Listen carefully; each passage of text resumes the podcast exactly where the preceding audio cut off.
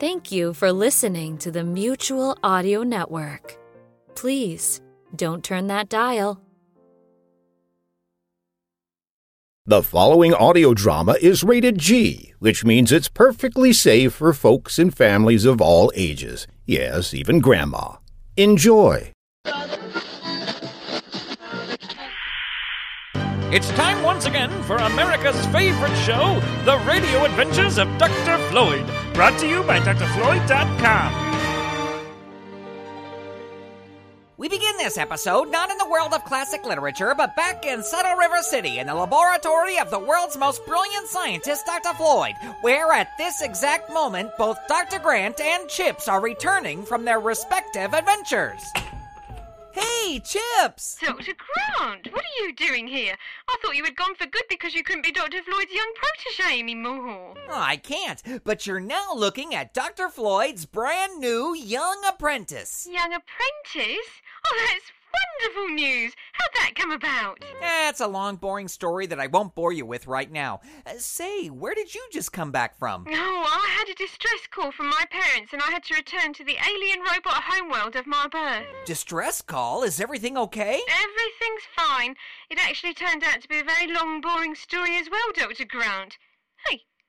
Dr. Floyd? I don't know. I just got back to the lab and he isn't here. He must not have been here for a while. Look at all the mail that's piled up. Oh. Yeah, and here on the lab bench is a letter from Princess Ori. if he was here, he would have opened this up immediately upon its arrival. Oh, you're right about that. I wonder where he is. Well, if he's not here and the time and spaceship is still in the hangar, there's only one place I'd say he is. The Saddle River Public Library. It is like his home away from home. Let's get over there and see if we can find him.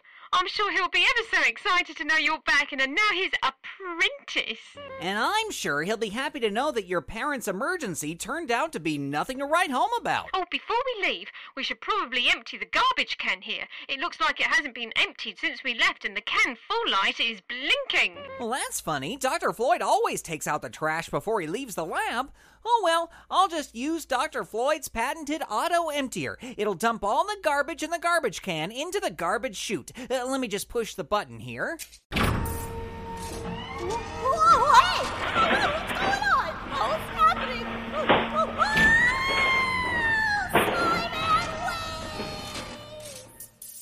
Uh, did you hear that? Hear what? I don't know. Sounded like a voice screaming out in the refuse and then suddenly being silenced. I didn't hear anything. Hmm, I must have imagined it. Okay, let's go to the library. Moments later, Dr. Grant and Chips are standing at the front desk of the Saddle River Public Library. Hello, Dr. Grant. Hello, Chips. Hey, Agnes, it's so good to see you. And speaking of seeing, Agnes, have you seen Dr. Floyd today? Today? No, I haven't seen Dr. Floyd since that day two weeks ago. The day all those strange things started happening around here. Strange things happened? Yes. You see, two weeks ago, Dr. Octavius Tannenbaum, Dr. Alexandria Heron, and Dr. Tufton Beamish III came into the library. They had this big thing that looked somewhat like a laser cannon, and they took it down to the classic literature section. They said it was a mechanical bookmark. That's a little strange. Yes, I thought so too, and was going to say something, but then Dr. Steve came in. Dr. Steve, in the library? Did he melt as soon as he crossed the threshold? No. He filled out an application for a library card and then demanded to know if we had any books on Barry Manilow. I told him we did, and he headed off downstairs to the classic literature section, even though I told him he was going the wrong way. Oh, very odd indeed. Yes. And then a bit after that, Dr. Floyd came in and he headed down to the classic literature section too. Hmm, well, I guess that's not too odd. Uh, maybe there was some sort of doctor's convention going on. That's what I thought too. But the arrival of all the doctors really isn't the odd part. What was the odd part? Well, after a few minutes of them all being down there together, there was a loud bang and a blinding flash of light. Oh, no! And then Doctors Tannenbaum, Heron, and Beamish III came running upstairs as fast as they could and bolted out the front door, laughing maniacally. Oh, dear. I went downstairs to see what happened, but when I got there, there was no sign of Dr. Floyd or Dr. Steve anywhere. What? Yes. They were gone. All that was left was that big piece of machinery that looked somewhat like a laser cannon. Where's this somewhat laser cannony looking thingammy-doo right now? Oh, it's still downstairs where they left it. We were going to put it in the dumpster, but every once in a while it fires up as if being operated by remote control. The staff is a bit afraid to go near it. Can you take us to it, Agnes? Sure. Oh, but hold on one second. It's almost three o'clock. Uh, what happens at 3 o'clock? Every day at three o'clock, this little sock shaped guy just sort of appears by the front door of the library. Sock shaped guy. Yes. He seems to appear out of thin air, looks around, and then vanishes. I don't know who he is or how he does his little trick, but he's done it every day for the past two weeks at exactly 3 p.m. Here we go. Three, two, one. There he is! It's Fidget! Hey, Fidget! Fidget, what are you doing here?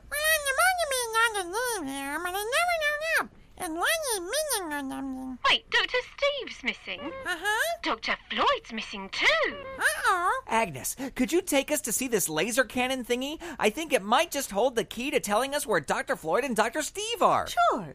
Right this way. And with that, Agnes leads Dr. Grant, Chips, and Fidget down to the classic literature section of the library. Will they be able to discern what's happened to Dr. Floyd and Dr. Steve? More importantly, will they find a way to bring Dr. Floyd and Dr. Steve back to Saddle River City? And throughout all this humbug, what is Agnes the librarian most concerned about? Wherever those two went, they'd better not have taken any library books with them without following proper checkout procedures. Find out next time on the radio adventures of Dr. Floyd.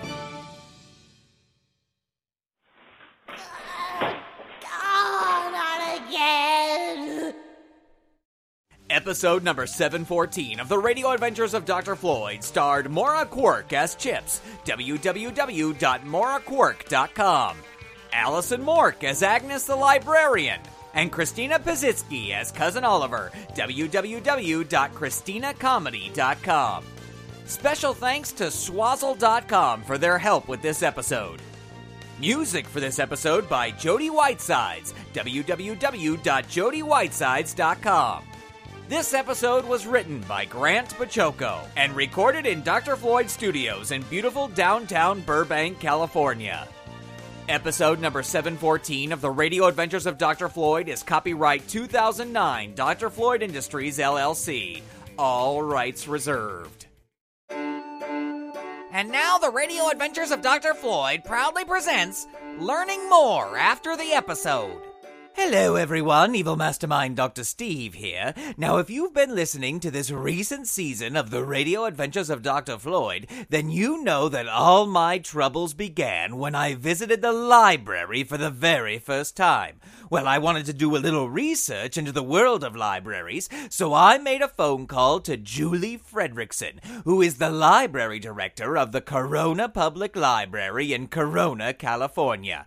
Here now is part one of my interview with Julie. How are you doing today, Julie? I am doing great, thank you. All right, now you work at the Corona Public Library and you're the library director. Now, what does that job entail? Well, it's kind of like it sounds. I, I direct the services of the library, make sure all the librarians are doing their job and we're getting the books back where they need to be and helping people find what they need and listening to the public. And I meet with the, the mayor and all those kind of important people in the city and make sure that, that we're doing a good job over here at the library. How long have you worked at the library? Well, I've been uh, the director here at the Corona Public Library for four years, but I've been in the library field for gosh, over over 20 years, almost 25 years now. All right, now let's talk about a librarian. What is a librarian's job? Just putting books back on shelves? Well, that's more of a library page. The pages put the books away. That's how I got started. And the librarian tries to select books to, to purchase for the collection so we have good things that kids want to read and grown-ups want to read. And the librarians plan programs and they bring in things like puppet shows and magic shows and they go visit schools and they try to just keep the public excited about what we're doing at the library and try to keep really quality materials on the shelves at all times. I see. And now, how does one become a librarian? Well, you always have to have an undergraduate degree. You have to have a, usually a bachelor's degree in some subject. Mine is in English. A lot of people end up having an English degree and wondering what on earth to do with it. Then they find themselves attracted to library work, and then you have to go on and get your master's degree in library science. And then once you have your MLS, you're qualified to be called a professional librarian. And there's different kinds of librarians, aren't there? Like reference and children's librarians? Yeah, yeah, actually, yeah. Just just within um, our library here, we have a young adult librarian who works with teens and tries to figure out what they would like. We have children's librarians, we have adult reference librarians, and then there's of course librarians who work at universities and law libraries and and you know Walt Disney I'm sure has has a library with librarians and I know a lot of large movie studios have their own libraries, which would be very fun to work at. Now, uh, did you like books as a child? Yes. Oh my gosh. One of my favorite things to do was to go to the library and run around and pick up all the books I wanted to read. Then I'd go home and I'd have this wonderful stack of books waiting for me. And I just loved it. I've always been able to get lost in a book and I, I still do. It's still a big it's a big love for me and I'm still amazed when I walk around the library before we're open and realize I work here and it's free and anyone's welcome at the library. It seems like a very like a very fair and honorable thing to do to offer that to everyone. And yes, I could ramble on about reading forever, but I've always enjoyed it and I still do. Now, what was your favorite book when you were little? Um, gosh, you know what? I I really really loved I love Charlotte's Web and I love Stuart Little. I love both of those.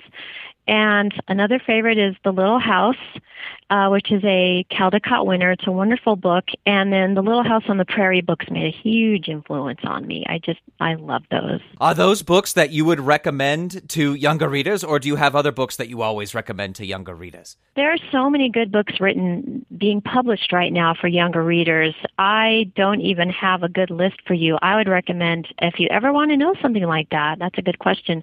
Go to your library, go to the desk and ask the librarian behind the desk for a recommendation. You know, just say, have you read anything good lately or seen any good book reviews? And new books will usually usually be on display. There's so many good good book reviews available online. I use Amazon a lot or in the New York Times Book Review, LA Times Book Review. There's always really good recommendations for, for good books. You've been listening to part one of my two part interview with Library Director Julie Fredrickson. Tune in next time to hear part two. This has been Learning More After the Episode, a presentation of the radio adventures of Dr. Floyd.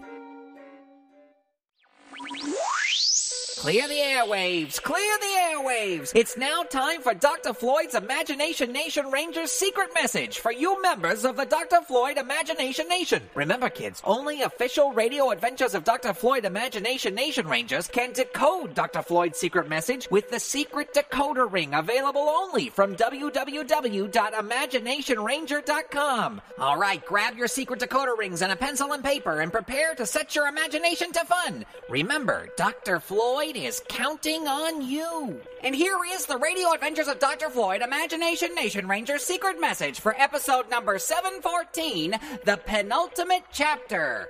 17, 7, 17, 12, 18, 20, 14, 18, 7, 17, 13, 7, 7, six, fifteen, three, one, eight, fourteen, one, eleven, eight. And that was a message from Dr. Floyd himself to all his Imagination Nation Rangers. You can join Dr. Floyd's Imagination Nation and become an Imagination Nation Ranger only at www.imaginationranger.com. And until next time, set your imagination to fun.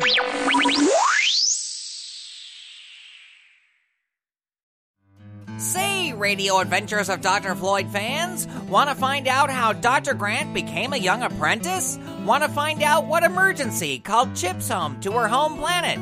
Want to find out where Fidget has been this whole time? Or just how Cousin Oliver got inside Dr. Floyd's secret lab? Well, the only way to know the answers to these questions is to listen to the four exclusive Season 7 Tweenie episodes that are available only to Imagination Nation Rangers. Support the show and become an official Radio Adventures of Dr. Floyd Imagination Nation Ranger today, and you'll experience your favorite radio show on a whole new level.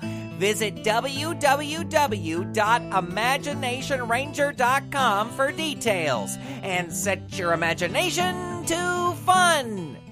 Hey, Fidget, you know what? I'm totally cool. Oh, really? We're hanging it now. Because I've just signed up for a Twitter account. What?